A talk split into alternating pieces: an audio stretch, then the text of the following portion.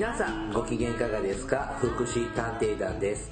この番組は福祉の現場の第一線で活動する私たちが福祉や介護などに関する物事を分かりやすく時にはポジティブに時にはネガティブに紹介したくさんの人に福祉について理解を深めてもらうことを目的に配信する教養型トーク番組です。私は社会福祉士のケリーです。大魔女です。はいよろしくお願いします願いします。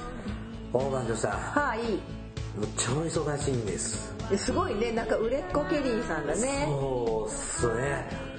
全然ね今日6月あ5月の半ばに収録をしてるんですけどはい。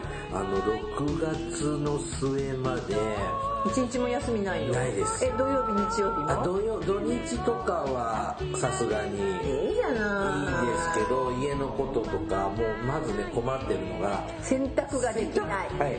洗濯できなくて困ってるの洗に濯機は洗濯機がやるからさ。でも干す。今まで自動でやってくれないもんねだかそうらまあなんですよ。うーって思いまあで。も朝早くでとか夜まあ夜干してもしょうがないんじゃない？まあまあねって言ってこの間2週間分。うわそれはね結構大変量が多いと、昔だからそうなの。昔ねあの私もすごい武将だから、えー主婦でありながら洗濯がなかなかできなかった時期があってでその時に、まあ、やっぱ忙しいとできなくなってくのね後回し後回しに、で洗濯するじゃない、でねでふっと考えたんです。でダメだよねって思って、洗濯のカゴあるじゃない？洗濯物入れるカゴ、小さくしたの。あそしたらね早く洗濯するああなるほどね。小さいんですけど それでもまあでできる時に限って雨降ってたりね。ああそうかそうか。そういうのもあっ分かった。もうその稼ぎで乾燥機買う。ていやそこまで洗濯物ない。あそうなの？一人暮らしだかそうからなででさらに新しい依頼が入ってきてすごいね。いやちょっと無理だから7月から動けるようにしてくれたら受けれ受けられますよっていうはい。ようにちょっと調整していただいておいおいおいおいって感じすごいでね人気者だね。あので自分の地域には半分ぐらいしかいないという。すごいね。は年ねあのそれ私はねむしろねあのいけないことをいっぱいしました今今週。何をしたんですか？えあの一個ね。えタックルしたんですか？タックルタックルうんえタックル？うんタックルしました。あ違う違う違う。あのほらあれであのまた忘れたほらまたいで何だったっけ？クジッチくクジッチうん。クジッチ言えないやつハあれでねそうそう。あれでねタックルしたの。違う違う。あのねえっとねごめんなさい。一個失念をしていましてあの今日は来ないんですか？ってメールが来ました。あの利用者さんから時間を1個間違えて、えー9時半と10時を間違えてででも早く行ったんでこうはそうしたんだけども、そこも平謝りをしたので、えーちょっとボケてます。すいません。でもだんぶねあダメですもん忙しいを言い訳にしちゃいではいけませんががしんどいですね。なんかねどんどん忙しくなってくの、はあのこれなんだろう？儲かってないんですけど ビジネス的には儲かってないんですけど何この忙しさるでもこうね。なんかやっぱ人材がいないのかな？っていうね本当に人人がいなくなってきてるのかもなって私真面目に思ってきてる。まあおのずと私たち優秀ですから。そうね。もう売れっ子だから。増えちゃいますよね。でもねでもねあの前も喋りましたけどやっぱこの春から春先からこの初夏のこの季節のこの気候変動の激しさね。うん。あの僕の個人的なかあの感じたことなんで本当かどうかわかんないですけど、はい。あのちょっと精神障害系の方？まあまあ疾患をね精神疾患精神障害の方、ちょっと私が知ってる方関わってる方次々にちょっと調子を崩しますね。崩しまして、い。やそれあのそれケリーさんが感じてるだけじゃなくって、実際3月の終わりぐらいからじゃないですか。気温が変動がひどいのは、急に寒くなったり暑そうくなったりね。そうそうでそれが今4月5月と続いてて、はい。まあ、ちょっとあったかい方向に今言ってるかと思うけど朝晩結構寒かったりして。まだね寒暖の差が。でそれでですね3月の段階でもともと春先って調子悪いんだけど、はい。あるその精神科のドクターが僕はクリニックで、まあ、開業医だから相談したことないんだけどすごいもう今年は病院が大変ってその時点で言ってた。ああそもう病院ね大変だよ。って。あそうすると私が間接的に関わっているあの人もこの人もちょっと調子が乱れても。そう。だから私も実際今日ちょっといろんなことがあってバタバタバタバタ直前までねうん。話してたのも多分それも入ってる。そのことも一つあの理由の一つ全てじゃないけどもまあまあ春先ってさもともと年度が変わるとか例えばね学年が変わるとかねその職場が変わるとかでさもともと調子悪いでしょはい。皆さん。うん。で5月のゴールデンウィーク終わるとさもう学校行きたくないなとか仕事行きたくないなってうんちょうど今思ってる今日この頃でしょ？はい、うんなんか、うん、バッチリ重なってるのかなとかねそうそうで今年はこの気温差ですから。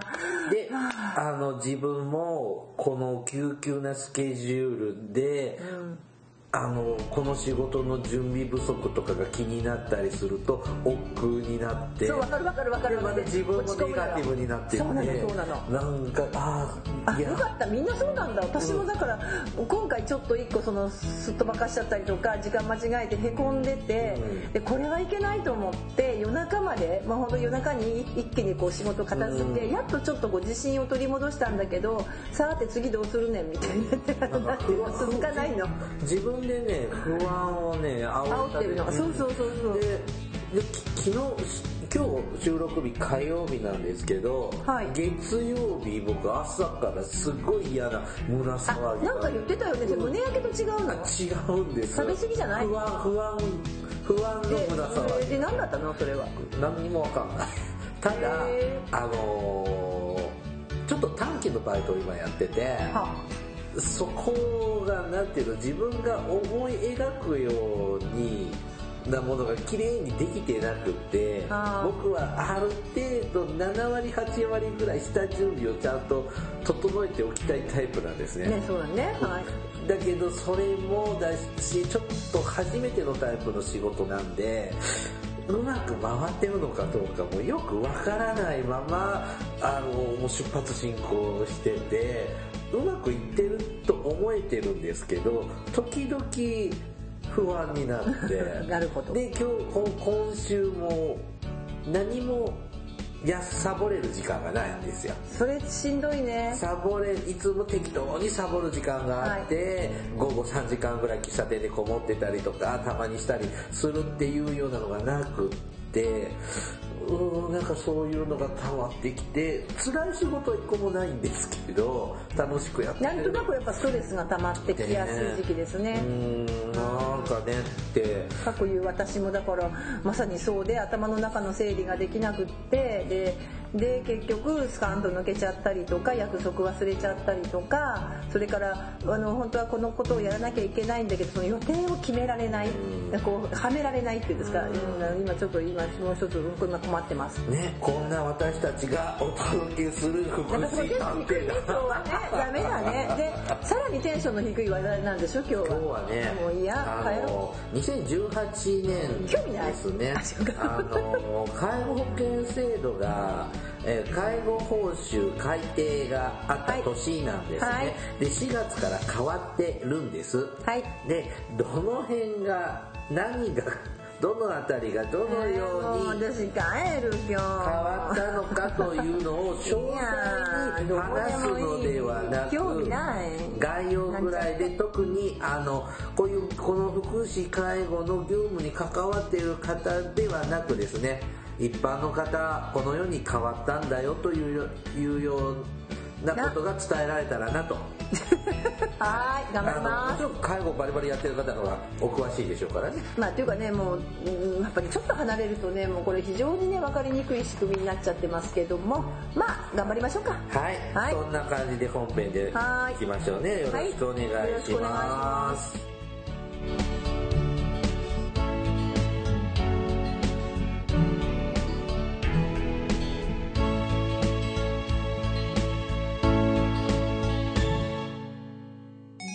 しま。ます福福祉探偵団福祉探偵団第174回ですね。わーい、もうすぐ200回だ。まだまだ。あまだまだです。2018年の介護報酬改定についてですね、はい。えーお話をしますが、えー私も大魔女さんも直接介護保険制度に絡む仕事はいやえーっとね直接はしていませんが私は実は研修事業だけは介護保険のメンバーななんていうの？人たちとお付き合いがあります。あーはい。私はほとんど皆無に等しいぐらい。でもさあのケリーさんのところの経営者の方ってあ、それは別腹です、ね。あそうですか。はい。関係ないの？あ僕は、僕介護保、介護保険事業所の言ってますよ言ってますよ。ん。そうか。うん違います。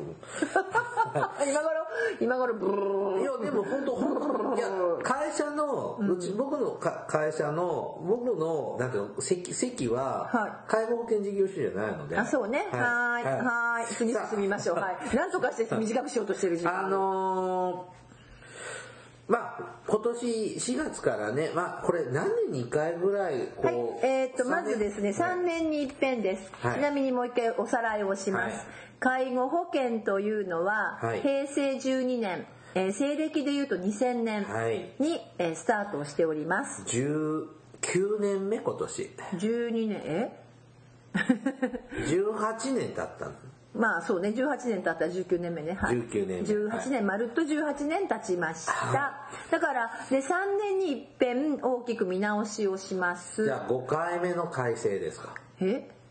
サブロク18でも0年目は1年目はかあそうか。サブロクえちょいちょいサブロク3年18 3年6年12年18年。4回目？えちょっと待って。ちょっと待って。3年9年9年12年15年18年。あじゃあ6回目か。もうダメね。すでにそこでもう壊れてるよこの人たちはい。おかしいな6回目。で多分68年で。なので6回3目。年に一遍大きな改正を見直しをしてこれはあのいわゆる走りながら考えるって言われてます方式としては。で今年特に大きかったのがえーっとね医療保険医療保険の方の、えー報酬改定と一緒にやってるんですよ。医療保険国民健医療康保保険って険何にいっぺんやってるんだろう。医療保険国民健康保険後期高齢者医療 はい、あの辺のごめんなさい。それがね何年に一遍なんだってちょっとごめんなさい。介護は3年だけどあちらさんとはちょっとねチャンス一緒じゃないんですけども。それがあの一致する年でっていうふうには聞いてます。最小公倍数の年なんうん、ですね。そうなのよ。だから6年か、えそう違うな。で、えー、とそういう話なんです、はい。で一致させて変更をしているというのが一つ大きいです。だあからーダブル改定なんですね。だから変な話逆に言えば今これ変わりました、まあ、はい。平成はもうねそろそろ終わっちゃうので2018年、10 2019年2020年オリンピックの年、うん。2000だから2018年度2019年度2020年度、うんオリンピックの年までは今のさせなんていうかないろんな介護報酬とか仕組みが、えーなんていうのかなその続きますけど、3年経ったらだからそのまた次の見直しをしていくと。うん。いう仕組みが介護保険です、はい。だからコロコロ変わるって思われてもしょうがないかな。3年ですもんね。そうそうそうそうそう、うん。うん、なので、まあ、あの今回はそういう意味ではちょっと大きいとは言われてるんですけれども実は私今日ねこのテーマなので、うん。うん。ちょっとリサーチしてきたんです。現場の声、はい。だけどねそんなになんかこうなんて言うんだろうき前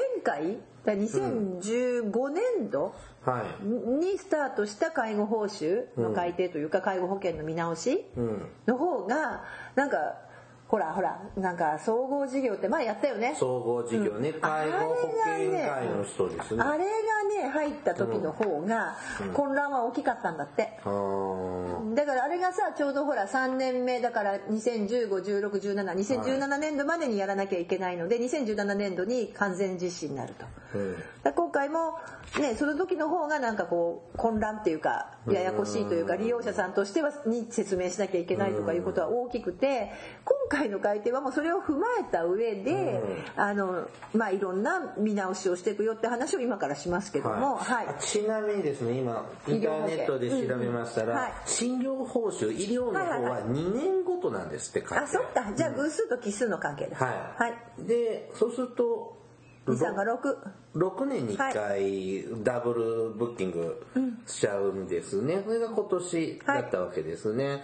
で、えっ、と、ちょっと、えっ、と、介護報酬の改定ですね。介護保険の、まあ、ルールがちょっと変わってくる、まあ、ポイントみたいなものがまとめてあるパンフレットが、はい。まあどこにでも落ちているようなものなんですけども、はい、えーちょっとここの、ちょっと概要の、まず最初の文言。はい段階の世代が75歳以上になる2025年に向けて、はい国民一人一人が状態に応じた適切なサービスを受けられるよう平成30年度介護報酬改定により質が高く効率的な介護の提供体制の整備を推進しますと。はいいうことです。で、えー介護報酬の改定率はプラスまあそうですね0.54%。だからつまり、えーとまあ、あの介護報酬ってまず何かって話だよね。介護報酬っていうのは、まあ、あの標準価格みたいなもんです。例えば1時間ヘルパーさんが来てお風呂入浴介助してもらうと要介護例えば3の人要介護3の人で1時間ヘルパーさんが来て、えー、と例えば入浴介助してもらいました。その1時間の報酬はこれだけですとかって決まってるんですよね。介護サービス代。そうですね。介護サービス代のつまり全国標準。実は最低価格ですこれは、はい。それより上回あ違う違う違う違うごめん最高価格です。最高価価格です。す間違えました、うん。最高価格なのでそれより割引してもいいんだけれどもまあ儲からない。儲からないから割引するような事業所はまあほとんどない、まあ、たまにある。で改定率が0.54%プラスってことは全体の介護報酬の金なんていうのかなこう単価は、えー、と0.54%上げたよっていうことです値よね。上がったんですね。利用者さんは、が負担が少し多くなるものも出てくるかもしれない、事業所はちょぼっとだけたくさんもらえるかもしれない、まあ、0.54だけどね。あの、介護じゃないですけど、本当に今年医療の方ね、診療報酬もはい。改定になったでしょ、はい。で、僕ちょっと病気持ちなんで、はい私も。あの薬薬毎日使ってるんですけど、安くなりましたね少し。あそうなんだ。あと本当に。あとね毎月ちょっと見てもらわなきゃいけない病気もあって、あのそれもね100円か200円ぐらい安くなってましたね。へえいつも払ってる金額私はねちょっとリッチだからだいたい、えー私仕事あのちょっとほら難病持ちだから、え1本6万5千円ぐらいの注射を2週間に一遍打ってるんです今。ほううんだから分かんないって言いたかっただけそれだけよはいで、えっ、と、えー大きくですね、4つのポイントがあるかな、今回の改定は。はーいというふうに資料は分けていただいているので、パクります。はい。はいまず一つ目、地域包括ケアシステムの推進、なんかこう耳にタコ。コが耳にタコがえー地域包括ケア。まずはい。この言葉からか。そうですね。でも何回かやらなかったか。まだ触れてない。いやもう地域あ包括ケアシステム違う、うん。あの地域を包括したケアシステムのことだね。そうね。わかりやすい説明、あの例えばこうなんていうのかな、まあそうね、地域包括ケアシステムっていうのは、えーここに書いてあるじゃない？中重度の要介護者も含めどこに住んでいても適切な医療。介護サービスを切れ目なく受けることができる体制を整備しますってことだって。だからほらあのね例えば、えーほらさいあのねどうしてもさ、はい。重度になってくると、まあ、家で在宅、まあ、あの家で介護できないとかね、はい。そうすると施設に入所させなきゃいけないとかね、まあ、昔はそんな感じだったよね、はい。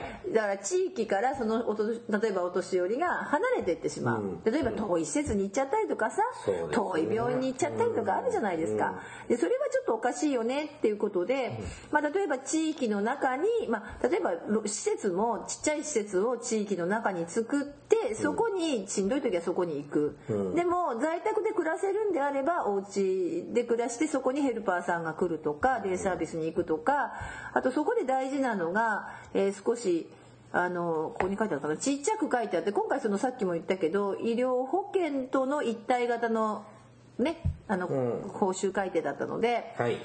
あの特にこうずっと今も言ってるんだけど医療と介護の連携、はい。うん。をしっかり取りましょうみたいな。はい、この地域包括ケアシステムの推進の、まあ、主な内容として、一つは医療介護の役割分担と連携の一層の推進。そうですね。医療と介護の複合的ニーズに対応する介護医療院。の創設この介護医療院って何？って。なんか。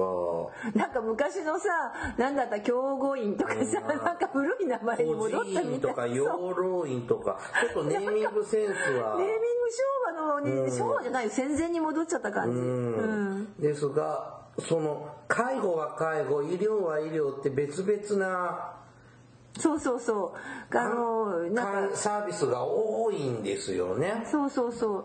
だったりとか、それから、例えば介護を提供してても、急急に入院するとスカンってもう切れて、うんなんか入院行っちゃったらさよならみたいな。そうあの お家で介護を受けてた方が風邪こじらしてこじこじらせてはい入院しちゃうはいと介護保険サービスは一切使えなくなる。うんとそうね。じゃ入院してしまうと、入院先で介護保険のサービスは使えますよね。はい。で退院してきましたっていうとまた前の担当してたケヤマネさんホームヘルパーさんまたお願いしますねって来てくれたらいいけどそこでまたごめんなさいね留守ああなたが入院してる間他のお客さんとこ行ったな。で今はもうこれ以上は動けないのでね。受け取れ受け入れられないのであなたのとこには行けませんってこともうん。あるかも。しれない。ただあの、実際私なんかはまあもう、あの、何年も前のケアマネで古いけど、例えば、えっ、と、入院しましたってなるじゃないですか。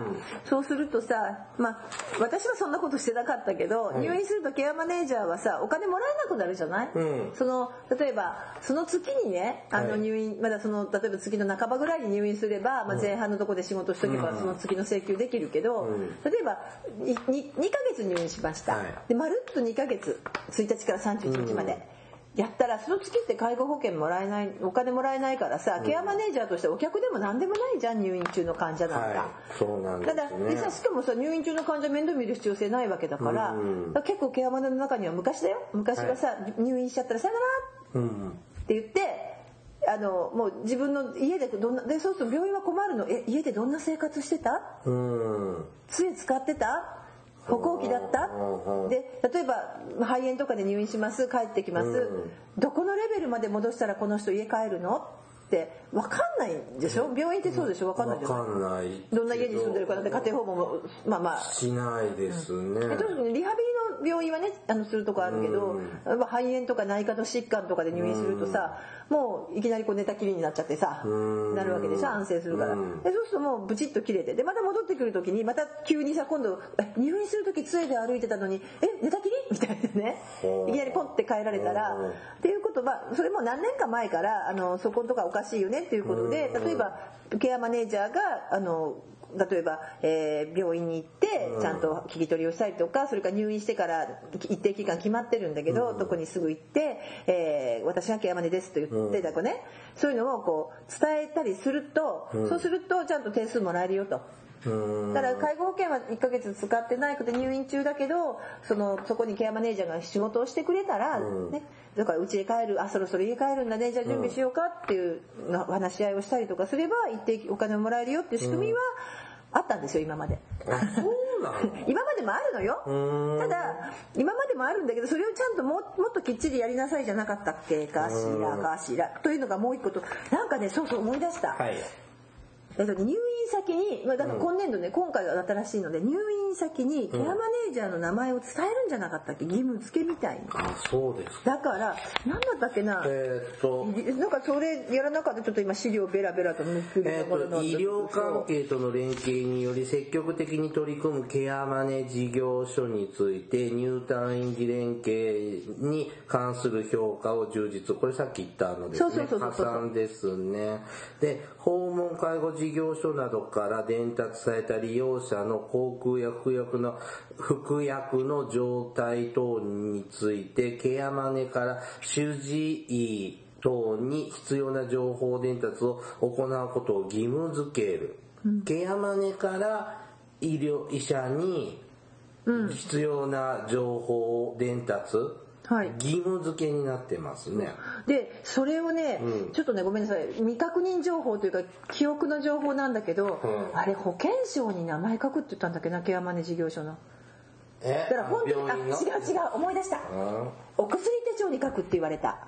だから、えー、とそれはもしかしたらお住まいの市町村によって違うかもしれないけど私たちが住んでる市はうん。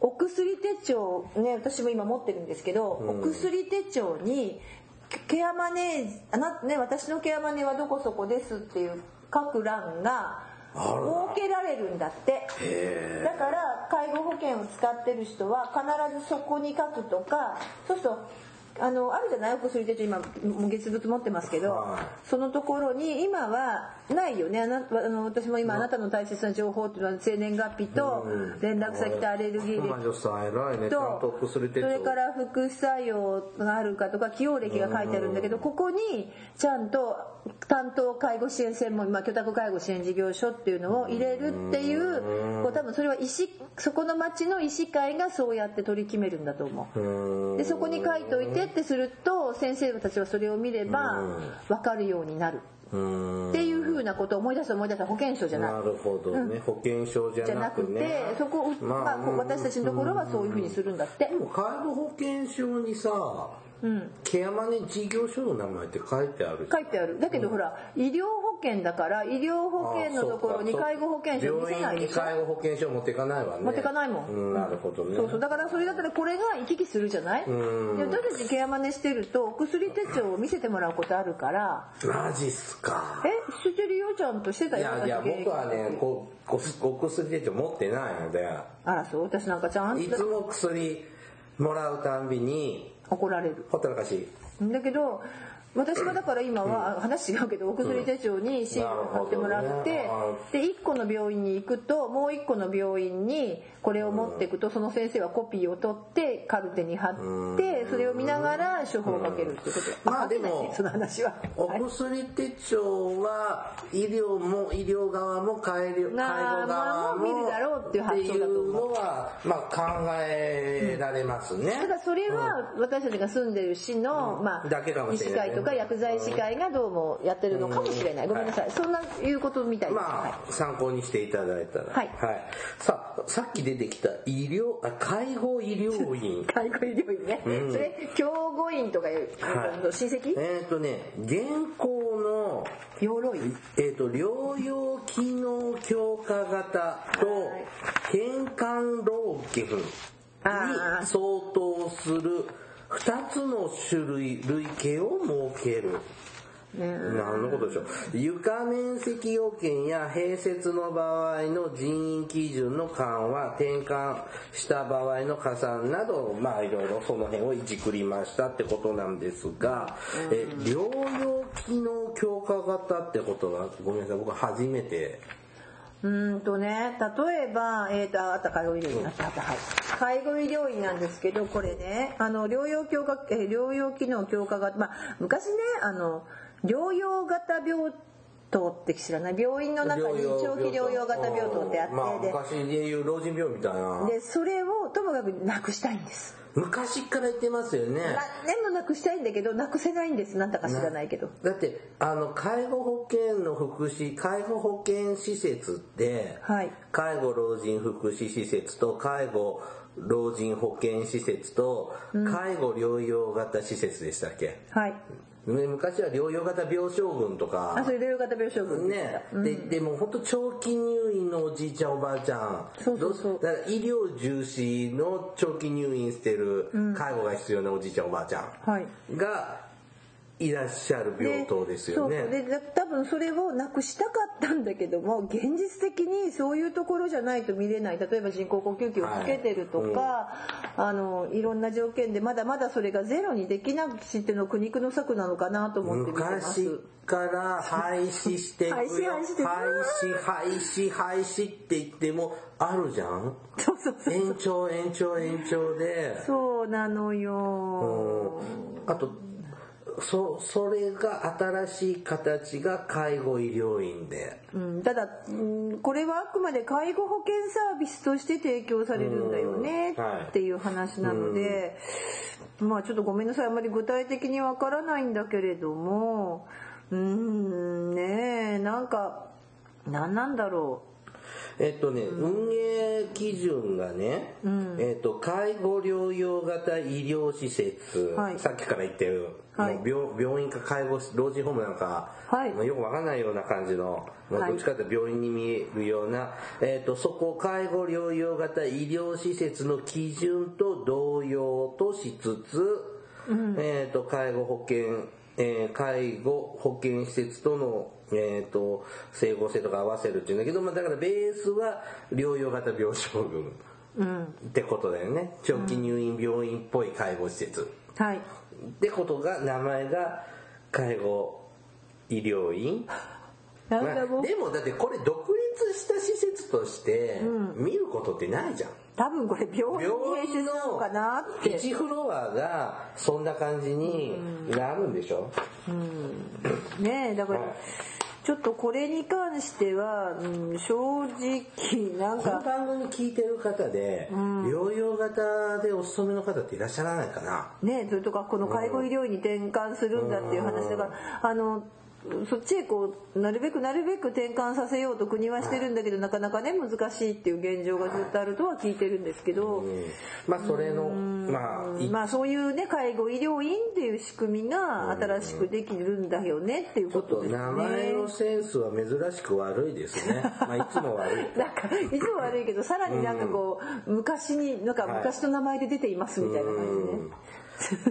他にですね、ケアマネージメントの質の向上と公正中立性の確保。そう。これはですね実は今回の改正の中で一番、あのー現場というかケアマネージャーが一番困ってるというか困ってるのか困ってないのか知らないけど、あのー結構ケアマネ事業所としては、えーななんていうの、あのー一番課題になってるところも多いんじゃないかなっていうことですね。ケアマネ事業所の管理者要件を見直しし主任ケアマネージャーであることを管理者の要件とする。はい。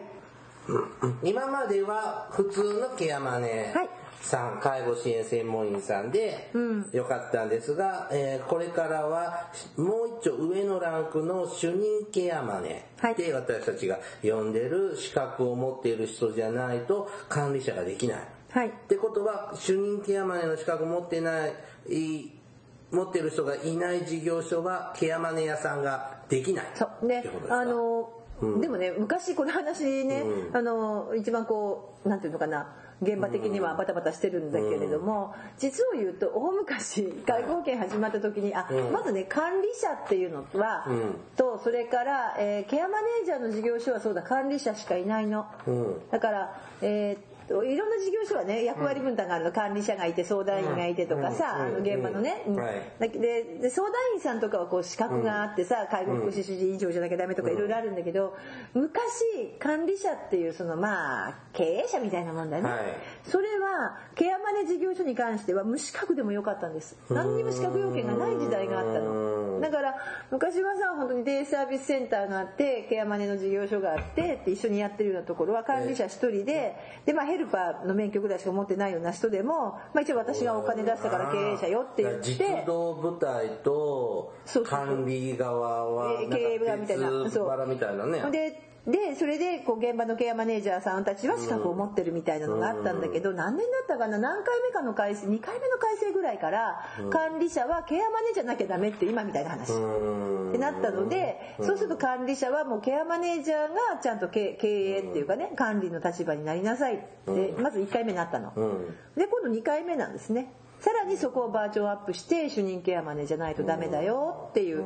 でこれがさ意外にねあの困ってるところは困ってる。うっていうのはん一人ケアマネさんってすごい一時期たくさんあったじゃない。あのなんかどこうっかに属さずそうそう。まあフリーランスの件なんですね。そうそう介護っていうか、まあ、その介護福祉士を取りました、うん。でケアマネージャーの資格を取りました、うん。そうすると自分で、えーよくさほらあのちょっと年配の方なんかで、うん。えーすごいバリバリ仕事しなくてもいいけど自分で事業所立ち上げて、はい。ケアマネージャーの仕事をやっていこうかな、そうすると NPO 法人とか立ち上げたりとか、まあ、簡単に株式とか立ち、まあ、株式じゃないけど有限とか立ち上げてで一人で自分一人が社長でもありケアマネージャーでもああるっていう人たくさんいたよね。いますね。でもねそれってさ悪いことじゃなかったの、ん。だって私は誰からも紐ついてないからあの A というデイサービスセンター、B というデイサービスセンター C というデイサービスセンター、うん。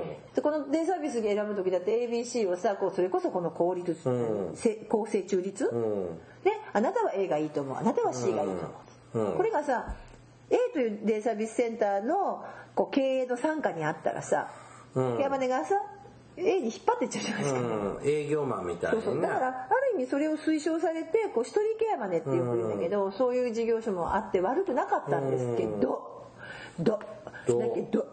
ど。ただただそれだ今でもあの主任ケアマネであればねそれは続けられるんだけどさ、その人が、うでもやっぱりさそういうケアマネ事業所ってさものすごいとんちんかんなことしてる人っていたの。あそうですか まあ言ったら怒られるけど、うん。やっぱりあの他にいないから人が、うん。自分が勝手なことしてるのもわからないしはいはいだから会だと例えばね昔だけどねよ養子縁あの、まあ、今私組み変わったけど、うん。養子縁が1ヶ月いくらっていう、まあ、月謝制みたいになってたの。じ今もそうなのか？ケアケアマネジメント。いやじゃなくてあの利用者さんの利用料が月謝制みたいにね、ななってるんだけどそれを知らなかったりとかねああそう。わわかりますか？ダメです。ねダメです。うんだから一人ケアマネさんってそのやっぱり情報も入りにくいしうん。こうほっとくとその一人でまあそれこそ引きこもってケアマネしてもいいわけだから利用者さんとだけだから質が上がらなかったっていうまあ反省もあるでしょうね。なるほどね。うんただその人が主任ケアマネージャー、まあ、主任ケアマネージャーであればいいので、さね、主任ケアマネの資格取ればそのまま継続できるけど。ちなみに主任ケアマネはどうやったら取れるんですか？それがね常勤でなきゃいけないとまずその事業所の常勤のケアマネージャーを確か3年じゃなかったかな実ちょっとごめんなさいクレスチョンなんですが。まあ3年そう。5年ぐらはいい。ケアマネやったらでで講習会を受けます。講習はい。で試験はないです。ああ講習受ければいいですね。であはい。受講要件を満をたせば。満たせばいいです、うん。ところが今主任ケアマネも1回取れば OK だったんだけど今去年前回の更新からだっけその更新しなきゃいけなくなったの。主任ケアマネの更新研修。だってケアマネだってほら更新研修でしょ？それと同じように主任ケアマネも更新研修が始まったで主任ケアマネはケアマネと主任ケアマネと2つの講習。いやあの主任ケアマネの講習を受ければケアマネも同時更新でします、ねあはいはい。で主任ケアマネージャーも更新するんだけどその更新の時に条件をつけられてるの、ただ普通にお仕事をしてるだけじゃなくってスーパービジョン。要するにあの例えば、えーいろんな研修会の企画をしたりとか、とかね。あのそれから、えー、と逆に研修会に何回以上参加しないと、まあ、ちょっと都道府県によって違うんだけど主任ケアまでの更新の研修に受けられないよとかね。はあ、だからあのね、はい。僕最近思うんですよ。全然あの改定の話になってないんだけど、最近思うのはねケアマネの仕事やってる人、はい。付き合い悪い、だってお勉強しなきゃいけないんだもん、だから研修の量が半端ないんじゃない？いやそんなことないよ普段普段の業務とじゃ大したことないよあそうですか？それにね大体ねちょっとこっからはね毒舌、うんあの大魔女のさ行くぜ、あの大体ね主任ケアまあ主任ケアマネージャーであ、まあ、じゃがいい人かどうかってまずあるんです。はい。はい。すいませんけど、はい主任ケアマネージャーろくでもないのもいっぱいいますのでこれはイコールとは言えないんだけども、はいごめんなさい歯に気抜きせてます全員じゃないですけど、ね。いい人もいっぱいいますよ。はい。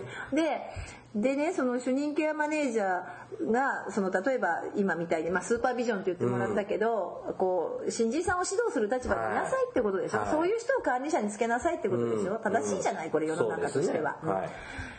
だけどさ昔まあこれも何年も前だけどね、主任ケアマネージャーさんってどう？あなたのところにいるでしょ？って聞くとね、あの成り立てまあこれ成り立てのケアマネさんに。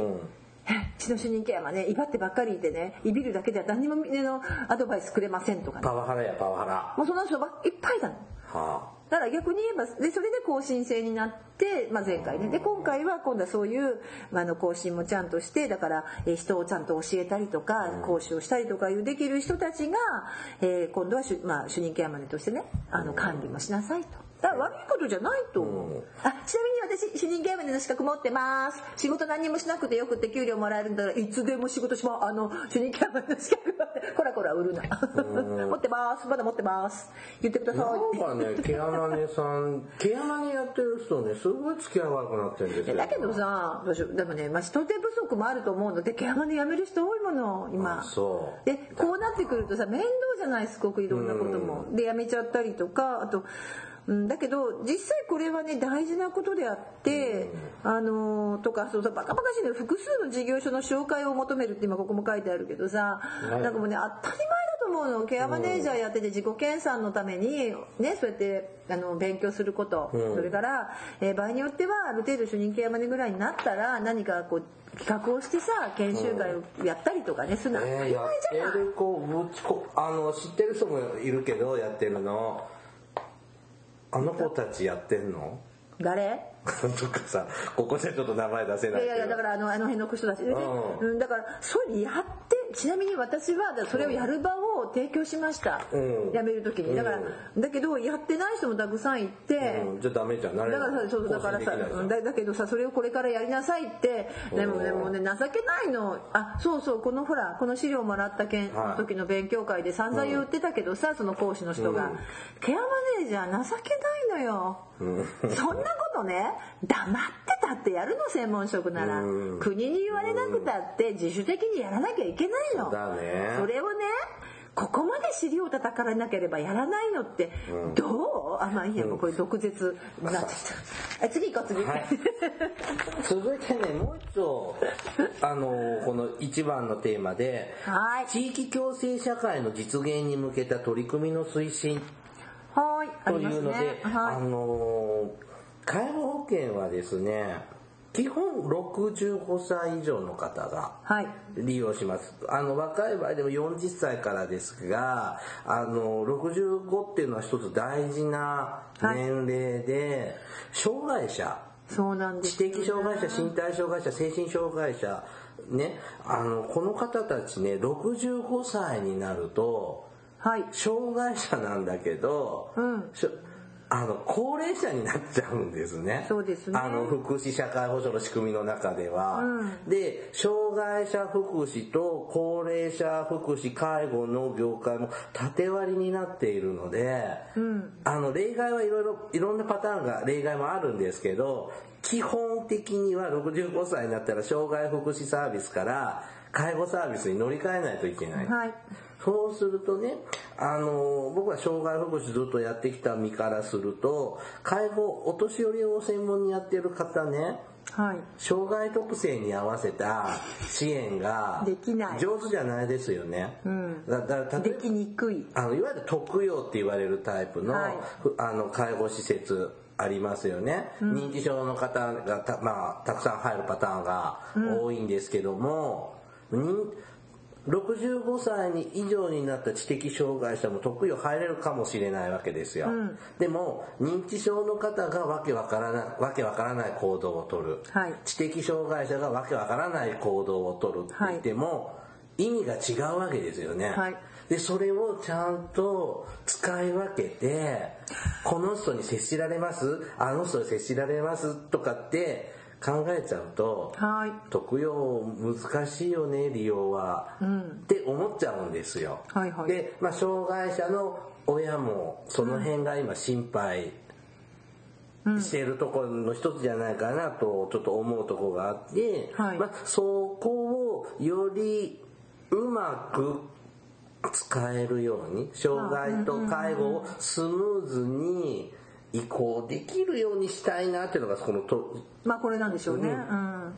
あの読んでると一つは障害福祉制度の指定を受けた事業所であれば訪問介護通所介護短期入所生活介護ね、の事業所は基本的に介護保険確保強制型の指定指定を受けられる。つまり障害福祉制度の指定を受けた事業所は介護保険を使えるよってことですね、うん。だからあの自社転換ならぬ。あそうね、うん。あの社労社労転換ね、うん、だからこあのこれ若い時は一応基本この業界18歳が成人の線引きなんで、18歳未満は子どもの福祉制度、はい。18歳以上は大人の福祉制度、65歳以上になるとまあ高齢者の、はい。でその子どもの福祉専門でやってたんだけどもあので利用者がみんな大人になって、はい。あの本当は卒業しなきゃいけないんだけど次の行き先がないと、子供の施設指定から大人の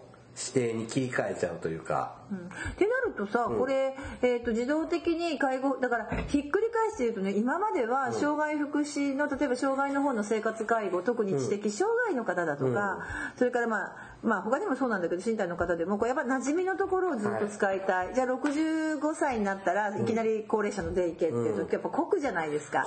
僕もねやっぱり身体障害の人言ってるもんやっぱり言言ってて、そのやっぱ体が不自由なんでデイサービス行くんだけど認知症の人だらけで面白くないんだって、でもねでもそうすると障害のサービスを受けていてで今まではどうしてたかっていうと、そのまま、えっと、障その障害特性に応じてその介護保険は優先なんだけど、障害特性上どうしてもそこのデイサービスというか、まあ、生活介護事業所しか行けないような人は、えっと認められてたんですよね障害福祉サービスを。ね。そでそれで、えっと障害福祉サービスを使って78とか80まあ80まで70代ぐらいは普通にいらっしゃるとかあったんですけど、逆に言うとそれを認めにくくなる。うん。だからそういう人たちは65歳のから以上はあの中にいる人たちはこう障害やってることは変わらないんだけど料金の取り方が違ったりはいあと介護保険なので自己負担が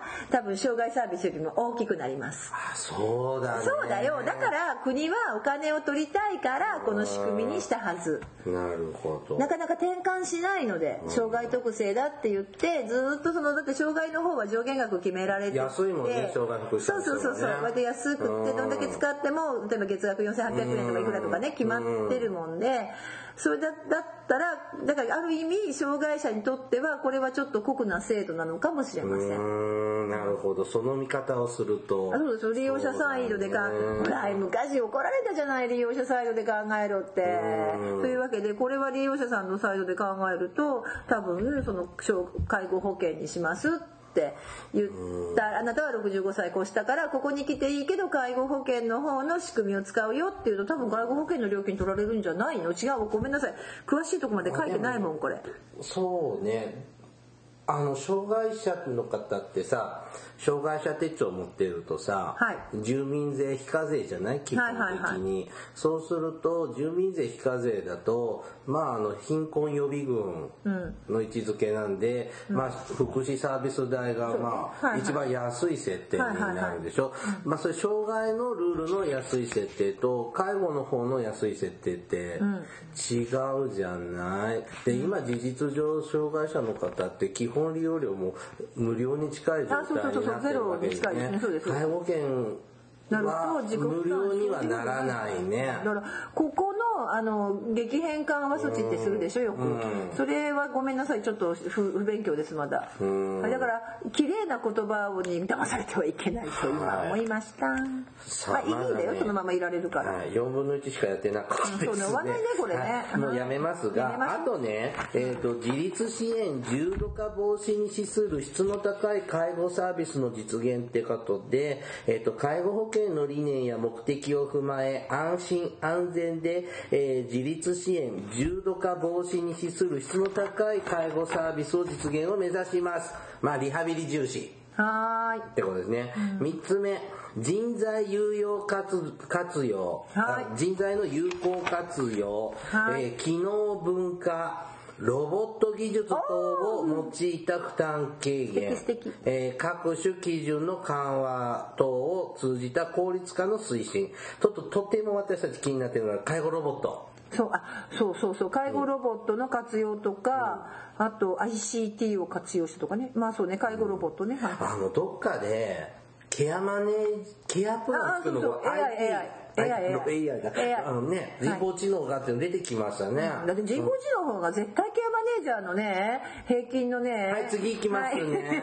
はい、ラスト4つ目の大きなテーマとしては、はい。えー介護サービスの適正化、重点化を通じた制度の安定性、持続可能性の確保ということですね。はい。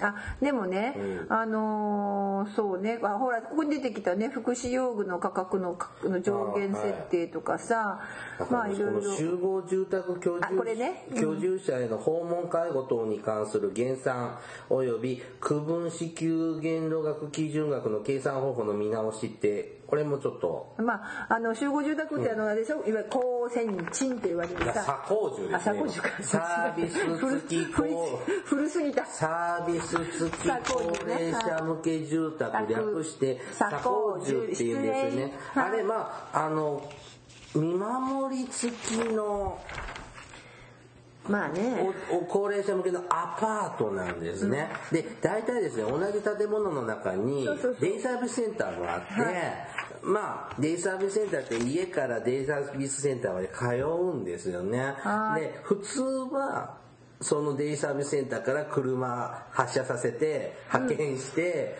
家に迎えに行ってほんで家から施設までってこう送迎ってあるんですけど、はい。あの左工住は同じ建物の中にあるのでとても送迎がうん。楽、はい。事故のリスク。だい少ない。だいぶ少ないですよね。交通事故のリスクとか。でしかもさ選び取ることもしないもん、はい。近所だからそこでいいわっていうから、利用者さんはウファウファウファウファもうなんていうのその集められる。だからあちらさんあの左工住さんのとこのデイサービスってととその車で送ったり迎え迎えに行ったりってしてるとこも同じ値段だったんですよね、そこをちょっと差別,、差別化。ちょっと変えてたよ今まで。もっとさらに変えるんだと思う、もっと厳しくなってるってことですね。また、まあこういうようなのとか、まあ福祉用具対応、まあ以前もね、あの福祉用具の話。でしてもらいましたね。はい。あれがより具体的にはいなった、だと思います、はい。あの過去の回を聞いてください。はいあと一つ、あ、もうはい。終わんなきゃダメ、一つだけ私たちの仕事場合、ほら、生活へ、ちょっと、あの、戻るけど、どうぞ。3番の生活援助の担い手の拡大でさ、ほら、またなんだかさ、昔ほら、あの、1級ヘルパー、2級ヘルパー、3級ヘルパーってあって、懐かしい。3級ヘルパーってなくなったでしょ？生活援助しかできませんって。でもさ、またさ、これ読んでると、結局その、まあ、なるべく介護福祉士でやりましょうって言ってるんだけど身体介護を中心に担うので、もう介護福祉士さんは身体介護、生活援助については人材確保の裾野を拡大するとともに新研修を創設しててまたそうなんだって。またやまたケリーさなん仕事増えちゃうよ。だから富士山型みたいになってでもねちょっとイラッとしたのこれ。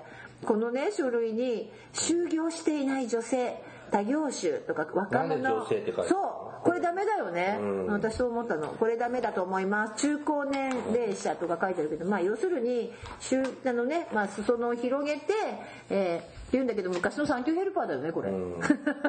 と今ちょっとこれ一言だけ言いたかった。そういう人たちをうん。っていうからなんかね3年に一遍こちょこちょこちょこちょやってるんだけどこれでやると何が誰が儲かるか知ってる？介護事業所、うん、パソコン屋さん、だってソフトの全部書き換えして組み替えしてそのたんびにソフトのさお金さ上がってくんだもん。そうですね。はい。あの、人材は足りないし、質は上げたいしし、もういたちごっこなんだね。うん。でもねもっとね国民にねこういうこう私たちの番組みたいにうん。もっとこう国民の人たちにもっとちゃんと理解してもらうっていう努力をしなきゃいけないと思う。これだって専門職で見ててもなんだかよく分かんない部分ばっかりこちょこちょやってそしてブラックボックスの中でみんなで、えー、となんかお金の取り合いしてる感じがするの。さあ、今日ね、改定いっぱい喋るか、喋られるかなって思いましたが。何も終わんなかったねはい、終わりませんでした。はいはいまた気になることがあったら、それまたピックアップして、えっと、い一本分やろうかなっていうようなことをしますね。今日はここまでです。おはい疲れ様でした。This is 福祉探偵団。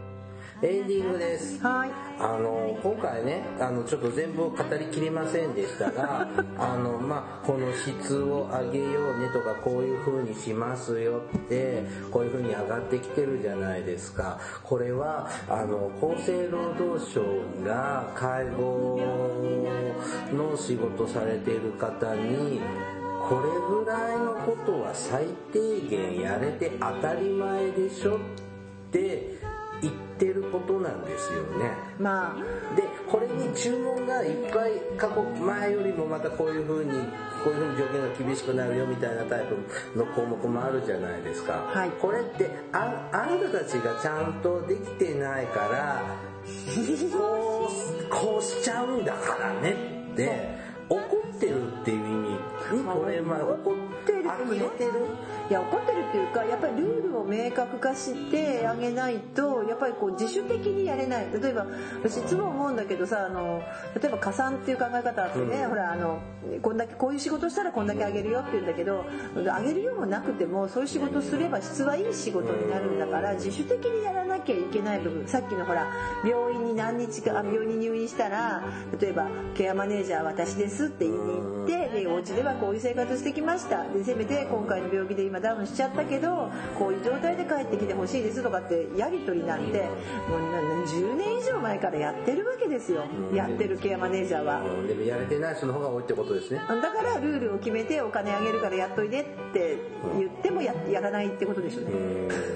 だからねその辺がなかなかこうあのとあともう一つはあのだからちょっともしかするとこの辺でこの3年間でケアマネージャー頑張らない特にケアマネージャーですねあの現場はねだってやっぱ現場の職員さんたちがいてもらわないと回らないので世の中がでもケアマネージャー下手するといなくても回る可能性。あさっきも言った AI, AI です。あのそれこそねどっかの市で実験やってたりとかうん。いずれは AI でこうロボットがねケアプラン作ってね。でそういう時代になるかもしれない、うん。で実際そうまあゲアンだけなんですけどだそうすると、まあ、少なくとも少なあなんで人数を減らせる？ケアマネージャー。のプラン料を減らせるから。また介護保険にかかる費用が浮きますね。だから多分現場の人たちにはお金回さなきゃいけないけど、まあ、そっちにかけないっていう可能性はありますよね、まあ、それいいか悪いかはちょっとあれなんですけれどもそろそろそんな時代に入ってきたので、えーケアマネージャーのね皆さん気を引き締めて勉強をしてねそんなこと言われないようにですね私たちがいることで日本の介護は介護保険は成り立っているんだという気概を見せる今大事な時期ではないかと思います。ぜひ飲み会も付き合いうん、ねそうね。かわいそうなぐらい付き合い悪いのよでもねあそこがいけないのよケアマネージャーって。だってこうケアマネージャーってあのやっぱこうすごく狭いのねあのし視点がこうなんか馬のこう囲ってるみたいな時があって全員じゃない。よこれ全員じゃないけどね全員じゃないけど。僕のちょっと知ってる人もなんかこの仕事に酔ってません？とかう。ん だけどあのケアマネージメントっていうのはもともとソーシャルワークのいろんな技法の一つなのであのそこを理解してもらってもっとと広い視野で見るともっと仕事はあのなんとかなはかどるしいい仕事ができると思いますってなんかいい話になっちゃったじゃん、うん。ねあの自主勉強会で私たちを講師に呼ぶとかね。そうねいつでも行きます、はい。交通費出してもらってね、高い講師料払ってくれたらね。はい、はい、番組からのお知らせです。福祉探偵団では皆様から、えー福祉や介護に関する疑問や質問、不満や愚痴、番組に対する感想やご要望を募集しています。もちろん普通のお便りも募集しています。お便りは E メールでおお願いします。メールアドレスは福祉探偵団アットマーク Gmail.com。綴りは fukushitanteidan アットマーク gmail.com です。また、福祉探偵団のツイッターがあります。フォローお願いします。えーさらに、福祉探偵団の Facebook ページも開設していますので、いいねのクリックをお願いします。えーでは、そろそろお別れの時間となりました。お相手はケリーと、毒舌の大魔女でしたそれではまた次回お会いしましょう。ごきげんよう。さようなら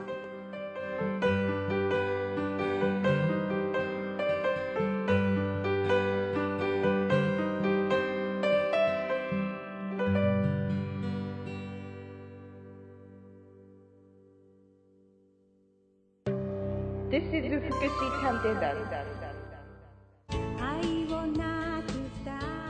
everybody, how are you doing? This program is educational type talk show distributed for the purpose that we who work in the front of welfare, introducing about welfare things and care, etc. This program sometimes for negativity and sometimes for positivity, also intelligibly for getting deep and understanding about welfare for many people. 福祉探偵団、聞いてね